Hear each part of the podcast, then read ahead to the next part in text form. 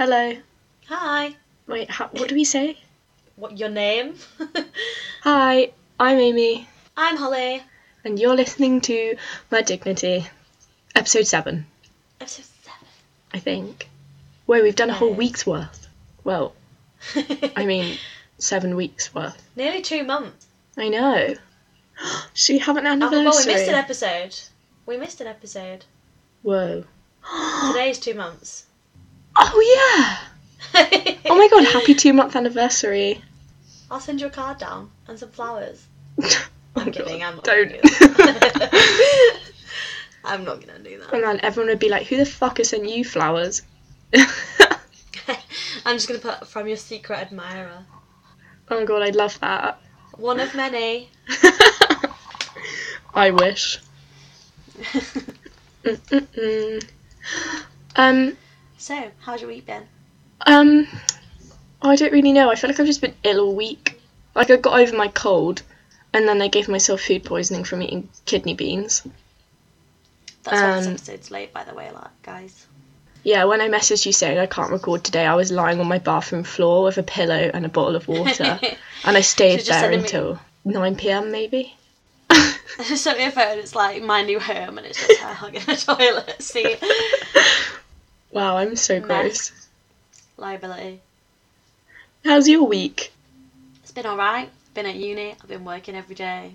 Mm, fun. Been busy. Not really. Mm. I've been watching the new Shane Dawson documentary. Oh my god, I love it. So I missed the last 10 minutes of the last episode though because I fell asleep. it's really good. I'm gonna rewatch it. Have you seen the merch that they're coming out with though? Uh, did Shane share something this morning? Yeah, like the bags and the mirrors. I've not actually seen it. I'm gonna go have a look now. Oh my god, I remember seeing it so as I was leaving the house. We've been out and bought curtains today Oh, fun. because we went to IKEA on Sunday for Oh, a lamp, and then we spent three hundred pound. We went for a lamp and we spent a lot, but we got a whole new living room. Oh my god, cute. It was very nice. But then we went. I was like, we need curtains in here now because it's all classic now. So I said we need curtains. So we're off to. Um, we went to go get curtains, and Gary's gonna put it up this afternoon. Nice. So is it all up in there? Uh, not yet. We're putting it up after this. What are you What are you looking on? It's on Insta stories. Oh well, I was going on his actual thing. It's not on this website yet. Oh right, okay. I don't think it's Guess out what yet. I bought today? What? Gary was like, "Oh, for God's sake, Holly!" right? They're little fridge magnets, but it's like um, ransom note fridge magnet, like letters, and you can like write stuff on there. Which no ransom note was ever written in. Yeah. I know. Where did that come from? Mm, Hollywood. Yeah, movies. Where all the best stuff comes from. All the sex offenders. Allegedly, alleged sex offenders. I mean, a lot of them aren't just alleged sex offenders, though, so I feel like I'm allowed to say that. well, to the story. Let's have a look. Oh my god, that bag's so cute. I know. I bet it's like forty quid though. I It's just the bag. Where's the mirrors? Well, I've seen the mirror on the thing. yeah, it's on the. Yeah. I want the mirror. I've already asked Mum for it for Christmas. The palette. Oh, really? I think it's gonna sell it. out. I know. I'm gonna have to be like, look, this is. I'll get it for myself, and you just you can Yeah. send me the money for it because I'm gonna have to wait. Yeah. but what else have I done this week? Oh, dissociated starting a podcast. You know my YouTuber that I like. Oh, really? Yeah, I sent her a message like, if you want, it, I know, like we're new to it ourselves, but if you need any help, any help with it, let us know. Yeah. Because they're British. That's cool. Cool. You see, it'll be fun. Yeah. So it's Halloween, and we have done some Halloween stories for you today. I mean, it's almost Halloween. It's not quite. It's We've Halloween. still got two this whole weeks. month is Halloween. This whole month is Halloween. Ugh. You know what? People keep singing Christmas songs around me, and I'm like, no. What are you doing? no, no, not until November sixth. Why? But yeah, happy Halloween, everyone. Here's some boopy stories. Mine's Sorry, not. no, Mine's not that Halloweeny, but just one of them happened on Halloween. mine's very Halloweeny. Should we start? Yeah, this is gonna be a long one because mine's long and yours is long. I'm assuming. It's murder time. Right, okay. It's not that long. Right, so I am doing the Candyman. The Candyman can. No, it's not a happy story. On Halloween night, in 1974, Ronald O'Bryan took his two children, Timothy and Elizabeth, out trick or treating, and their neighbour and his two children went with them. Right in Pasad- Pasadena, Texas. Texas, fuck. We're both- We're both doing um American ones today. Oh, we've broken the mold a bit, I know. but you're hearing American stories in British accents, so. It's better. I I'm such an don't want to say that. Um, while out, they visited a home and the occupant didn't answer the door. The children ran ahead to the next house while O'Bryan stayed behind, like the neighbour went with the kids. Hmm. When he caught up with the group, he pulled out some pixie sticks and said that he had come from that he said had come from this house like the guy had answered the door like really late.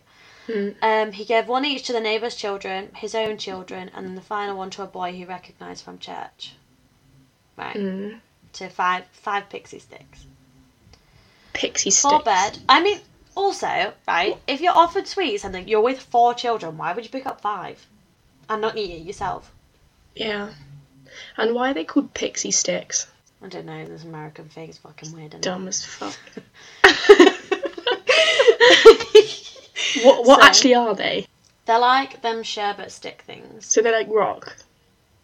No, you know, like we got those little packets, and they're like orange, like fluorescent packets. And you, Oh, and it's like loose top and you pour powder. the sherbet in your mouth. Yeah. Oh. Right. So yeah. before bed, I don't know what they're called here. They're like straws with shit in them. I don't know. Just like sherbet straws, I think. Probably something normal. Before bed, Timothy and Elizabeth asked for some of the sweets they'd been given while out trick or treating, and Timothy chose his pixie stick. He had trouble getting it out of the packet, so Ronald had like helped him pour it, like loosen the powder and pour it into his mouth, right? oh, Immediately afterwards, he complained it tasted bitter and drank Kool Aid to get rid of the taste. Again, Kool-Aid. stupid name for a drink. why not give him some water? Americans and their sweets. Sorry. It's like, yeah, I'm not feeling very well today, so I bought Have some four Kool-Aid. And it'll make you feel better. It's like, um, it's like Mountain just drink Dew. water and some fruit, and you feel better. Anyone in America who needs any advice. We're atting you all right now. Okay, sorry, we're so horrible. so I don't, we're on an American thing today, aren't we? Anyway, so so he drank his Kool Aid. That made him feel better, and then he said that uh, he. Wait, no, it's not funny now. He's about to get really ill. So he ba- began to complain, and then he ran to the hospital and began vomiting and convulsing. The hospital. O'Bryan later claimed he, to. Oh fuck no! Oh, we didn't run to the hospital. right. Calm down. It's not funny. Right. Timothy began vomiting and convulsing and ran to the bathroom. And O'Bryan later claimed he held Timothy wh- while he was vomiting and he, like he went limp. Uh, he then died en route to hospital less than an hour after consuming the candy. So, his death from the poisoned Halloween like sweets. I'm, I don't know why I, I keep I clearly copy and pasted this because it's not candy, it's sweets. hmm So, after eating these sweets that were like contaminated, everyone obviously like lost their shit. So Yeah. loads of parents around Deer Park, which is where they were, um, and the surrounding area, returned their candy um, from the children that the children had got while trick or treating to the police station to check if it was laced with poison and stuff. Timothy's autopsy revealed that the pixie sticks he had consumed, and it's not pixie stick either, it's pixie sticks with an X. Yeah, I thought so. Sticks. Like six, but with a T. uh, revealed that the pixie sticks he had consumed were laced with a fatal dose of potassium cyanide. of course they Um, were. It's always cyanide. So, four of the five pixie sticks O'Bryan claimed to receive were recovered by authorities from the other children, none of whom had consumed it. The parents of the fifth child, so the, the one that he knew from church, Mm.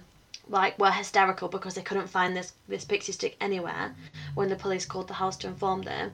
They rushed upstairs to find their son asleep and he was holding the unconsumed candy. Oh my god. because it was like stapled at the top so he couldn't and he couldn't get the staple out.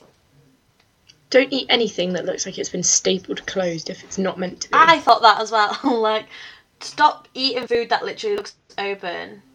I got i bought some pasta the other day right pasta from the supermarket I went to put it in my cupboard and I realised that you know it's got that like tear thing where you can tell if it's been opened. yeah. That was open. I was like, guess I'm not having any pasta. And fucking threw it away. Yeah. Just throw it away. It doesn't matter. There could have been nothing wrong, but why does someone need to open pasta other Like- than take it out, lick it, and put it back in? It was like No. 30p as well. That's like 30p. Yeah. I was like, mm, not worth it. Not worth. No. Not worth the the risk. And if your kid has a sweet and it's someone's stapled the top shut, don't let them eat it. throw it away. Don't open it for them and be like, oh, no worries. It's a Here, do you want me tricky one. Just help you pour it in your mouth. he So- poured cyanide into his kid's mouth. All five of the pixie sticks had been opened. and The top two inches, it was quite a lot. That's like that much. Yeah. had been filled with cyanide powder and then resealed with a staple. How would a staple work though? Do you know what I mean? Surely the powder would fall out. I, 'Cause mean, I haven't seen them. Because the staple's just like. they must have just held them like upright. So, according to the pathologist who tested the pixie sticks, the candy, the sweets consumed by Timothy contain enough cyanide to kill two adults, while the other four contained dosages that could kill three to four adults. Oh my god. So, obviously, police were like, mm, who'd you get these from? He initially told police that he couldn't remember which house he got them from. Police became suspicious of his excuses because um, O'Bryan and his neighbour both said that they only took their children to homes on two streets because it had been raining. So they only Mm. went to two streets worth of houses. Um, so you'd remember. Yeah. Um, and then their suspicions incre- increased after learning that none of the homes the group had visited handed out pixie sticks that night. So they went to like each house and was like, "What sweets we handed out?" Why would he? He gave them to his own children. O'Bryan claimed he revisited the home before catching up with the group. He said that the owner of the home did not turn the lights on but cracked the door open and handed him five pixie sticks. He claimed to only have seen the man's arm, which he described as hairy. The home was owned by a man named Courtney Melvin, and Melvin was an air traffic controller at Hobby Airport and did not get home from work till 11 pm. So the police ruled him out when nearly 200 people confirmed he was at work that night. So, Oh my god, 200 people confirm your alibi. Imagine. yeah. As their investigation furthered, police learned that Ronald was in over $100,000 worth of debt and had a history of being unable to hold a job in the 10 years before the crime. He had held 21 jobs in total, Mm, which is quite a lot, yeah. especially for like baby boomers, right? So, at the time of his arrest, he was suspected of his of theft at his job in at Texas State Optical and was close to being fired. His car was about to repossess, be repossessed. He had defaulted on bank loans, and the family home was foreclosed on. So, police discovered that O'Bryan had taken out life insurance policies on his children in the months preceding Timothy's death. Timothy's death. Um, in January 1974, he had taken out $10,000 life insurance policies on both of his children. One month before his death, he took out an additional $20,000 policies on both children, despite the objections of his life insurance agency. So they were like, uh, "Why do you need to insure your kid for this much? Like, what's going on?" And he was like, "I just want to do it for safety reasons." In the days before Timothy's death, so uh, he had taken out yet another $20,000 policy on each child. So the various policies totaled about $60,000. For your kids, like, what? I feel like life insurance meant to be like, if you die, what will you leave for your family? Because you weren't be there Yeah. to support them. Like, your kids aren't out earning money for you, are they? No, you don't need to put a life. The only people that should have like life insurance policies on children. Or Then no one. Just like No one start a police children Don't need investigation. life insurance policies. yeah. Children don't need life insurance policies. So O'Bryan's wife didn't know about the insurance policies, and uh, the police learned on the morning after his death he had called the insurance company to inquire about collecting on the policies. The morning after. Oh my god. After learning he had visited a chemical supply store in Houston to buy cyanide shortly before Halloween, police began to suspect that Ronald O'Bryan killed his son. They believed he gave the other children the candy in an effort to cover up his crime. So the other children never actually ate the sweets, but the police repeatedly questioned O'Bryan, but he, and he maintained his innocence. Mm. So he went to trial and was found guilty because they were like, "Dude, what the fuck?" You dumb bitch. And I think they took something like seventy-four minutes or something. To oh, I love that. I love that shit. Um, on th- March 31st, 1984, so 10 years after the death, O'Bryan was executed by lethal injection at the Huntsville unit. In his was- final statement, he maintained his innocence, stating that that he felt the death penalty was wrong. He added, I forgive you all, and I do mean all, those who have been involved in my death. God bless you all, and may God's blessed blessings be always yours. During the execution, a crowd of 300 demonstrators gathered outside the prison cheering while some yelled trick or treat, others showed anti-death others showered anti-death penalty demonstrators with sweets. Oh my god. And Timothy is buried in Forest Park, Lawndale Cemetery in Houston. That is savage. And that's the Candyman.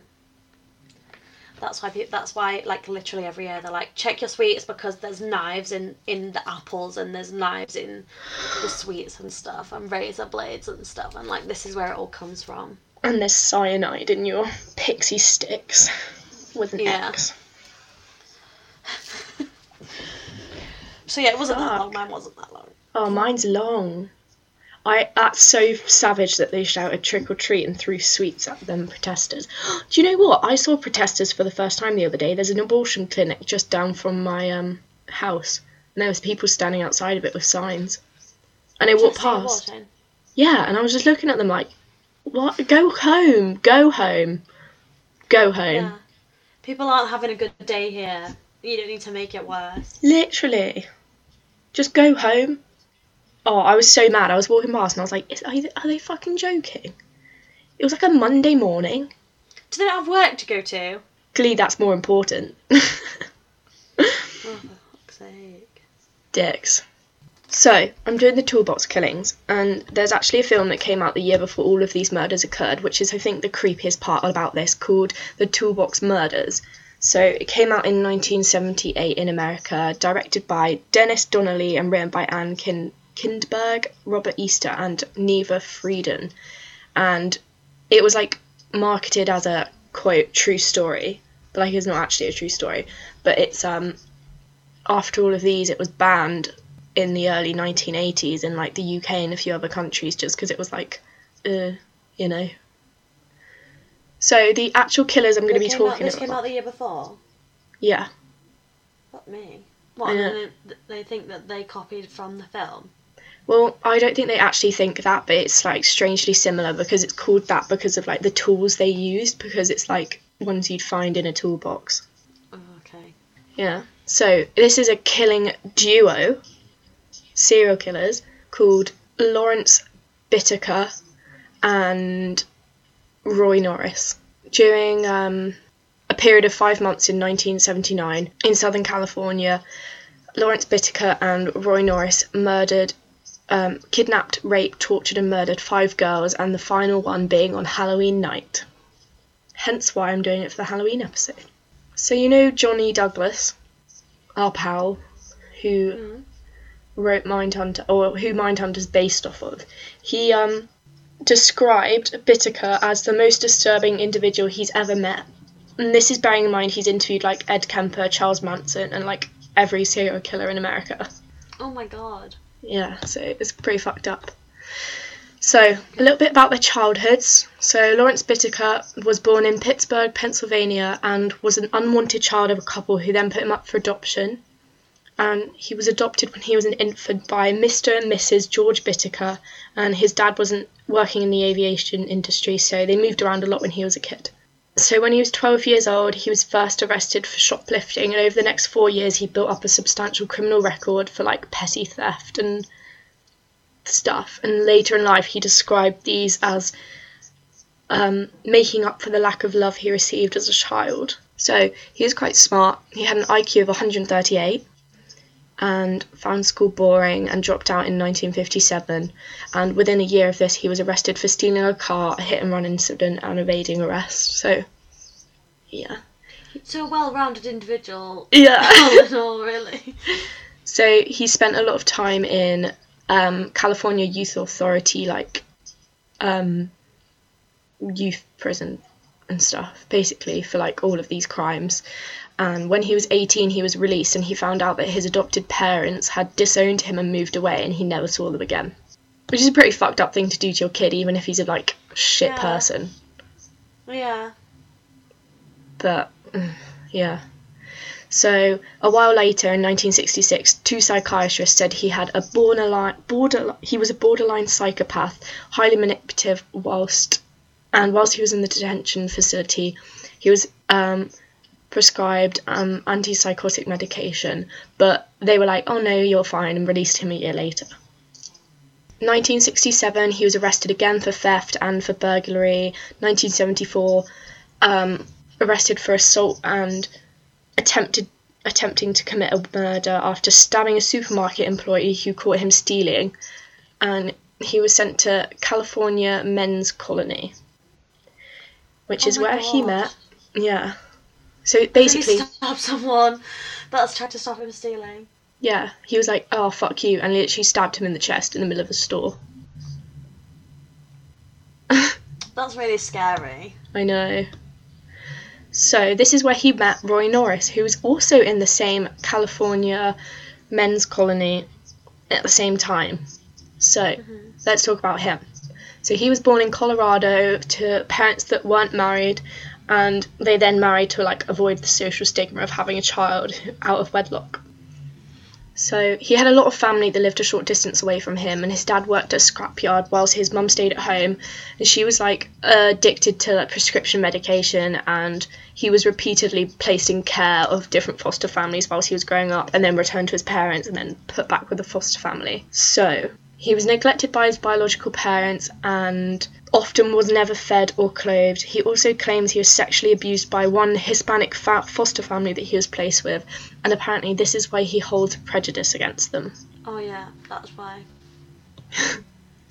He's So- racist, you mean? Yeah, he was he was a, he was a dick. They were both. Mm. I mean, I think you can get from the rest of this story what kind of people they are. So when he was 16, he visited a female relative, one of his cousins, and was very quote sexually suggestive to her. And she then went and told his dad, who was then like, "What the fuck?" threatened to beat him up. So he stole his dad's car, drove out to the Rocky Mountains, um, injected air into one of his arteries to attempt suicide, but the police tracked him down and caught him as a runaway and brought him home to his parents. And um, yeah, they were basically like, "Fuck you! We never even wanted kids," because he had a sister as well. They were like, "We never even wanted kids. We're just waiting till you're old enough, and then we're getting a divorce, and we're never seeing you again." What the fuck? Yeah, so at this point, he drops out of school, joins the Navy, where he experimented with heroin and weed, and eventually he's arrested for. Um, in 1969, he followed a lone woman home, tried to enter her home, but she managed to phone the police, and he was arrested for attempting to commit a rape. And then, um, like a month later, I think, he actually did rape someone, so he's dishonorably discharged from the Navy and put in prison after he attacks a female student, repeatedly beating her after like stalking her. Um, he's charged with assault with a deadly weapon and given five years in a mental hospital, but he's released um, in 1975 as the doctors thought he was no harm to any others. Yeah. I just don't get this. no. So somehow. How are these people let back out? I know, I know. So, three years after this, he's back in California Men's Colony, and this is where he meets Norris and Bittaker meet. And apparently, when they first meet, it's um in one of their like prison jobs, and Bittaker teach, teaches um Norris how to make jewelry. It's said that Bittaker saved Norris from being attacked by other inmates. Um, they shared a common interest of sexual violence, misogyny, and they bonded over the fact they liked seeing young women frightened. this is what all good friendships are built up of. I isn't it? know. Get these men away from each other. Like I know prisons are understaffed, but come on, if Yeah. you see two murderers or rapists or whatever getting close, just just split them up. I know. Mm, That probably sh- they probably shouldn't be having a relationship yeah. of any kind. So um Bittaker, who hadn't actually committed any like sexual offences yet, just just like hit and runs, assault with a deadly weapon, a lot of theft and burglar bur- burglary. Says Just- to Just Norris, hit Oh, runs. yeah, not nothing too You'd bad, only done hit and runs. just the minor with crimes. a deadly weapon. So um yeah, they bond over the fact that they both want to rape someone and Bittaker's like, yeah, but if I rape someone I'd have to kill them afterwards, so there was no witnesses. So whenever they were alone they started to make plans and how of like how they would do this once they were out. So they both were released from prison at different times. One of them like one of them's living with their mum and they're both smart, like they both managed to get pretty well paid jobs, but um, eventually quit because they meet up at hospital and rekindle their plan to kidnap and rape young girls. They design a special van with no side windows, a large sliding passenger door, and they nickname it Murder Mack. Yeah, Describe my face right now. yeah. I wish, I wish you could see it. You're just like this, with mouth open. So you know how like Ed Kemper, I feel like I'm talking about him a lot in this, but you know how he'd drive around and like practice picking up girls, like see if he could get them into his car and see how it'd be like. did. So yeah, they practiced to going around together, um, luring girls into the van, like offering them weed, like taking they they took photos of them, and like they'd come up with new like ways to get them into the van every time. So What to see what worked and what didn't. yeah, Well, they went. Uh, they went. I mean, if it was anything productive, they went a me- with a methodological approach to I it. know. I mean, they planned it. It's like when you do like lab work or something, like field work, you know. Yeah, I- I don't do that that side. I'm not. Yeah. For me, this is how you that. write like your plan for when you do like an experiment. You know, you do a lot of trial they're and error. intelligent people, but they're just using it for the bad, for bad Yeah. reasons. Yeah. So, their first murder was Lucinda Lynn Schaefer. I'm not sure if I'm saying that right, but she was 16 years old, and they picked her up after she was leaving a church um, meeting. So. Bittaker says that they just finished installing this fold down bed in the back of their van, which underneath they kept their quote tools. This is why they're nicknamed the toolbox murderers. Um, and yeah, at about 11 a.m., they started driving around the Rodino, Red, Redo, Redondo Beach area, smoking, flirting with girls, and they spot Lucinda at about 7:45 p.m. So she does everything right. She refuses to talk to them. She refuses to get into the van, but they pull up alongside her, wait for her to walk past, and they force her into the back. And they turn their radio on full volume to mask her screaming. So they bind her, um, and after she stopped screaming, apparently she like regained composure. And in their police statements, they oh my god, they're such assholes. They describe her as having magnif- magnificent self control. Quote, I guess she knew what's coming. What does that mean? Like she they she knew that they were gonna like rape and kill her basically, so she like completely shuts up and she like composes herself completely. Oh my god. I'm like, what a bad bitch, like Yeah. Mm. So, Bittaker then left Norris alone with Lucinda whilst he raped her before he returned and did the same. And before she before they killed her, apparently she asked them if she had one last chance to pray, and they were like, um, no. And the two men start arguing whether or not they should murder her or release her. And um, Nor because Norris is like, no, I don't really want to murder her, but Bittaker's like, no, I told you in prison, like, we don't leave any witnesses. Could you imagine someone having that conversation in front of you? I know. Yeah. So um, Norris attempts to strangle her, but he ends up stopping and th- going to throw up. So like he doesn't want to do this. Well, Yeah. I mean he obviously does, but um, Yeah, but he doesn't want to. That doesn't just because someone doesn't. It doesn't excuse his actions. Yeah, that's what I mean. Doesn't excuse his actions, but he didn't want to do it. Yeah. So then Bittaker finishes off the job. Um, they left her body wrapped in a shower curtain and threw her down a steep canyon so no one would find her. And they didn't really, not till not for a while anyway. Okay, so their second victim was Andrea Joy Hall. Um, she was 18 years old, hitchhiking, and um, they pick her up by just offering her a lift, and she's like, "Yeah, sure." So um, Bittaker's the one driving, and Norris is in the back hiding behind the bed so that she gets in the van and she thinks she's just alone with this guy. Um, so Norris jumps out and he describes in the interview that he's like actually scared because he don't think he doesn't think he's going to be able to subdue her as she's like a larger and a lot stronger and she put up a good fight apparently. Um, but eventually he bound her and gagged her they then drove to a secret location that they'd been driving around and like scouted, where um, she was raped twice by Bittaker and once by Norris. Um, halfway through this, though, one of them was like being the lookout, and they think they see headlights, so they they drive away and they make her run naked up a hill in front of them, like through the mountains. Um, they force her to for- perform oral sex on them, and finally, they take Polaroids of her whilst ordering her to beg for her life.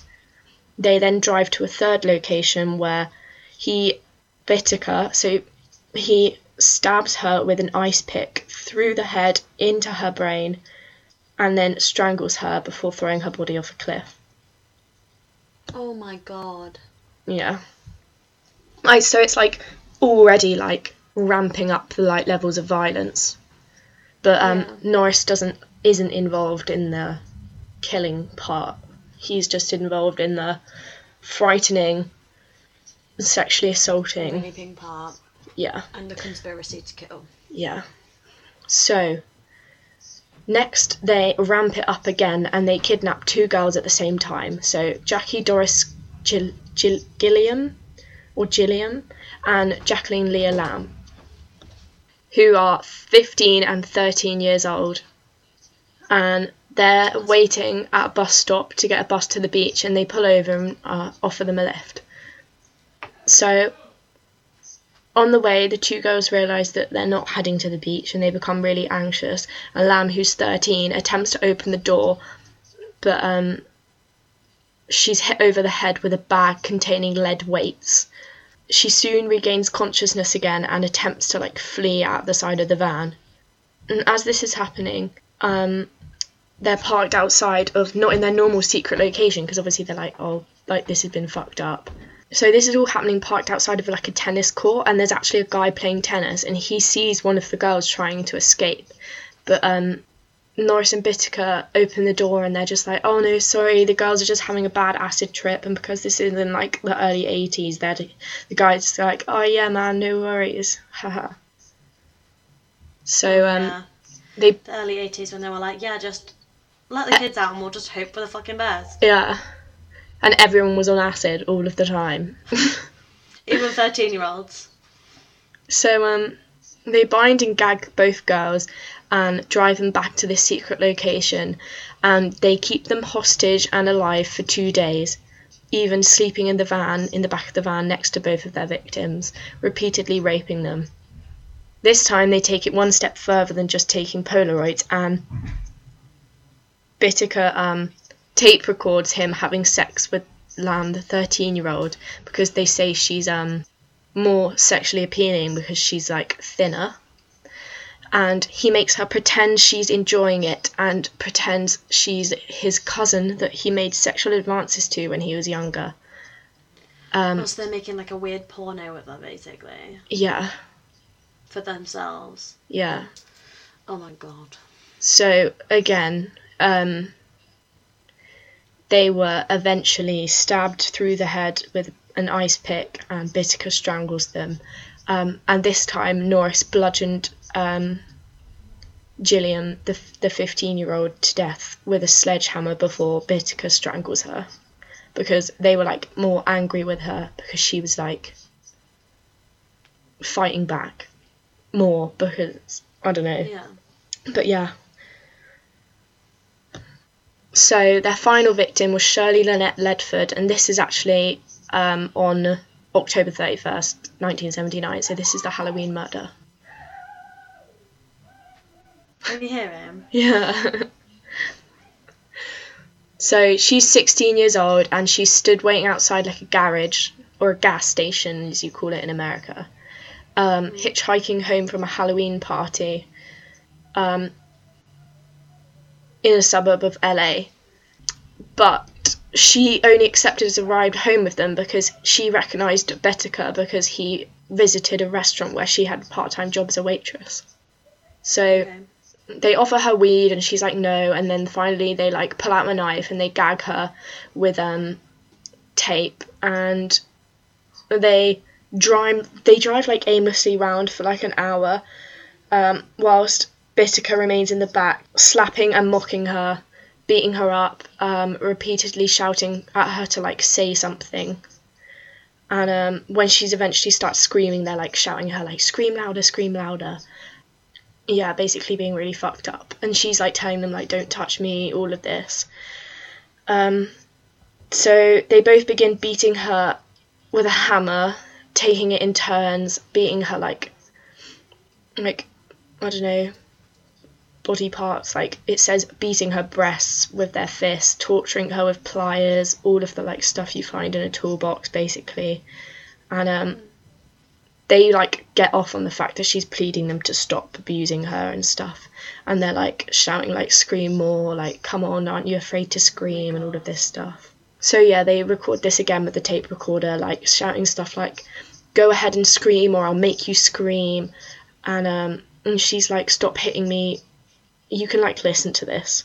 And she's like want this online? Yeah. Oh, I wouldn't want to. I no want to no i don't. Um and she's saying stuff like please stop stop hitting me and then i'll scream all you want like i'll do anything. She's sort of like trying to like argue back with Saying them. like, yeah. yeah, like, oh, so um norris then strikes her at least 25 consecutive times on the same arm with a sledgehammer before asking like why are you sniveling and this is all on the recording. In a audio tape as part of their final investigation you can hear roy norris says um, we've all heard women scream in horror films still. We know that no one is really screaming. Why? Simply because an actress can't produce the same sounds that convince us that something really vile and heinous is happening. If you've ever heard that tape there is no there is just no possible way that you'd not begin crying and trembling i doubt you could listen to more than 60 seconds of it I don't think I could even listen to 10 seconds of it. No. But he like thinks it's like he's like so great that he can listen to it, like get off on it, and he's like, you couldn't even listen to a minute of it. Oh my god. So only two hours after she's taken captive, um, Norris kills her with uh, strangling her with wire, a coat hanger, and um, which he tightened together with with pliers. Again, hence the name Toolbox Killers. Um, Bittaker then discarded her body on a random lawn um, in order to view reaction from the press. They drove around and found like randomly selected houses and um, put her in a bed of ivy on the on some random person's lawn. She was found by a jogger in the morning, and an autopsy reveal, revealed that after being sexually assaulted, she died from strangulation after receiving extensive blunt, blunt force trauma to the face, head, breasts, and left elbow. Her genitalia and rectum had been torn due to pliers being you can do this inserted in her person's body. Yeah. I don't know how you could do it to not even like like another person who was alive. Like that's completely different as well. Like, but to do it to like, I just, you know what I Mm. mean? Yeah.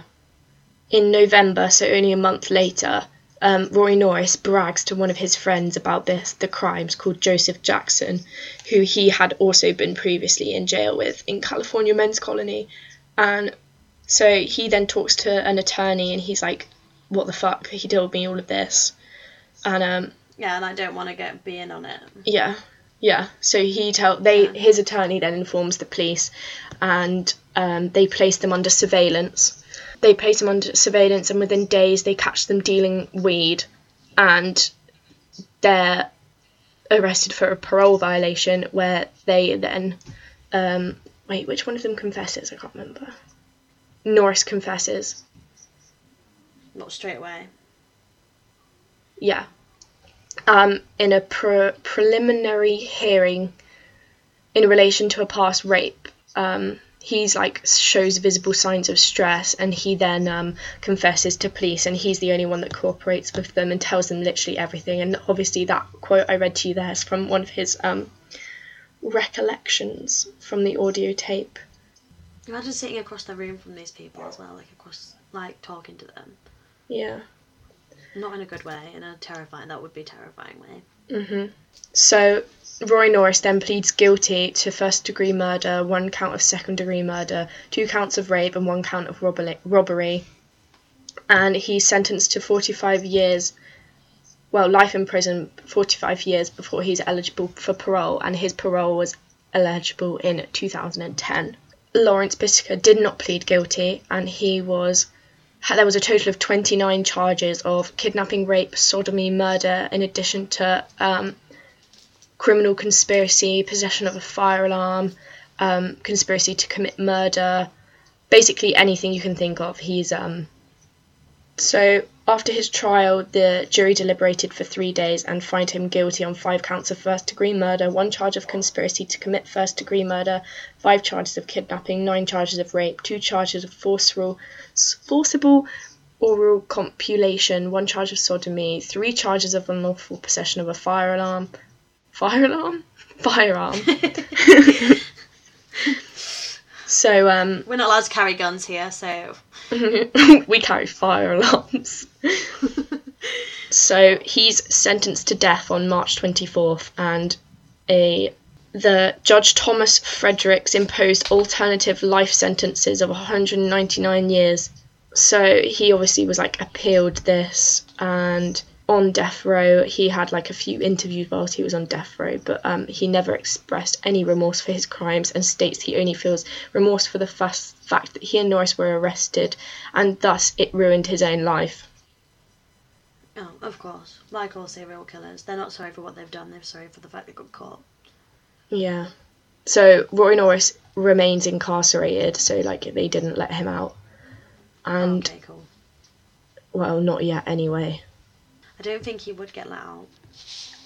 Honestly, I don't know, this was quite a long time ago now, but 45 years being up in 2010 is like, It's still a long time. yeah. Um, I mean, he killed how many people in total was it? Four or five? yeah.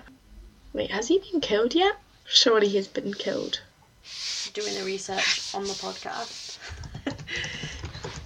He was sentenced to um, death penalty 38 years ago, but he's yet to be killed. He's still on death row. so the probability of him being actually killed is very low. He'll probably die of old age, to be honest. Good. I hope it's painful.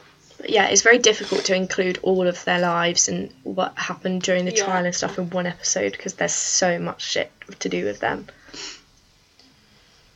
But pretty fucked up. yeah, fucked it's a up. long one. Mhm. Crazy. But yeah, that was really joyful Halloween. Happy Halloween.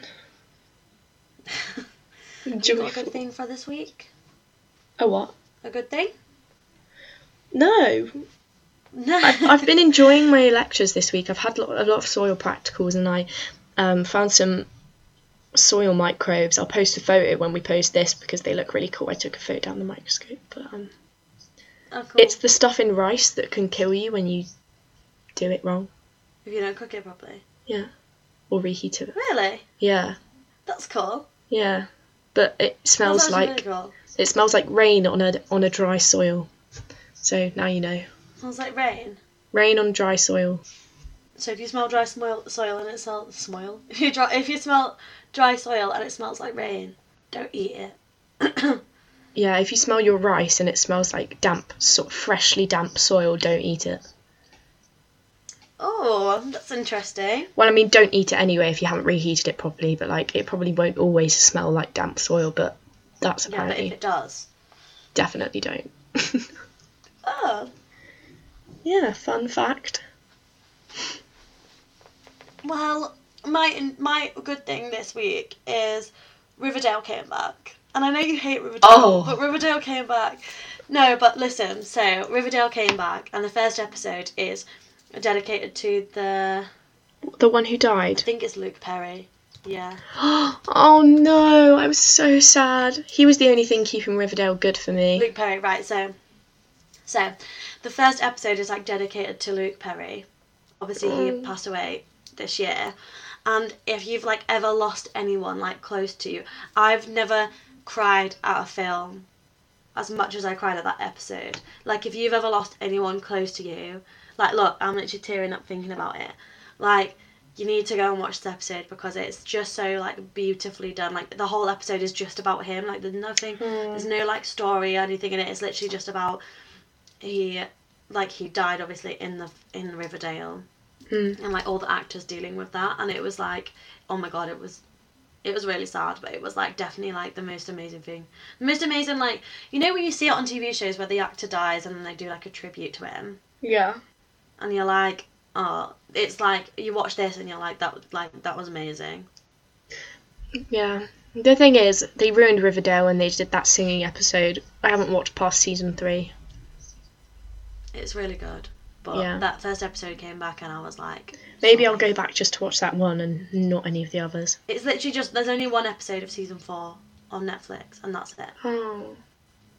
But it's it's really like beautifully done and like if you've ever lost anyone close to you, like it's exactly what you'd want for someone you'd lost. Yeah, yeah, I get you. It's Um, really good. We um, you know that scene. Sorry, but you know Kate, Katie, who listens to this and always messages me that she's listening to this. Yeah. When when we're whenever we were at work and something funny happened or like we wanted to laugh, we just watched that scene from Riverdale where they're in the steam room and Archie walks in and it's Thingy's dad and they're like, Mm-hmm. make it. It it's literally sounds like they're talking about the penis. It's so fucking funny. Like it's so weird as well, but um, oh, my- honestly, oh my god, that scene makes me die. It's hilarious. Hmm. well, um, bye. if Follow us on Instagram and Twitter and subscribe to us and what were you gonna say? I don't know if anyone has anything that I don't know, give us your thoughts. Tell us how your day's Drop us a going. message. We won't out you, don't worry. Yeah. Tell me, tell So- tell us how you are. I, I don't really know what I'm saying, but um, hope you enjoyed. We will see you. Speak to you next week. I keep saying see you. see you We'll next speak to you week. next week. Speak to you next week. Bye. Bye.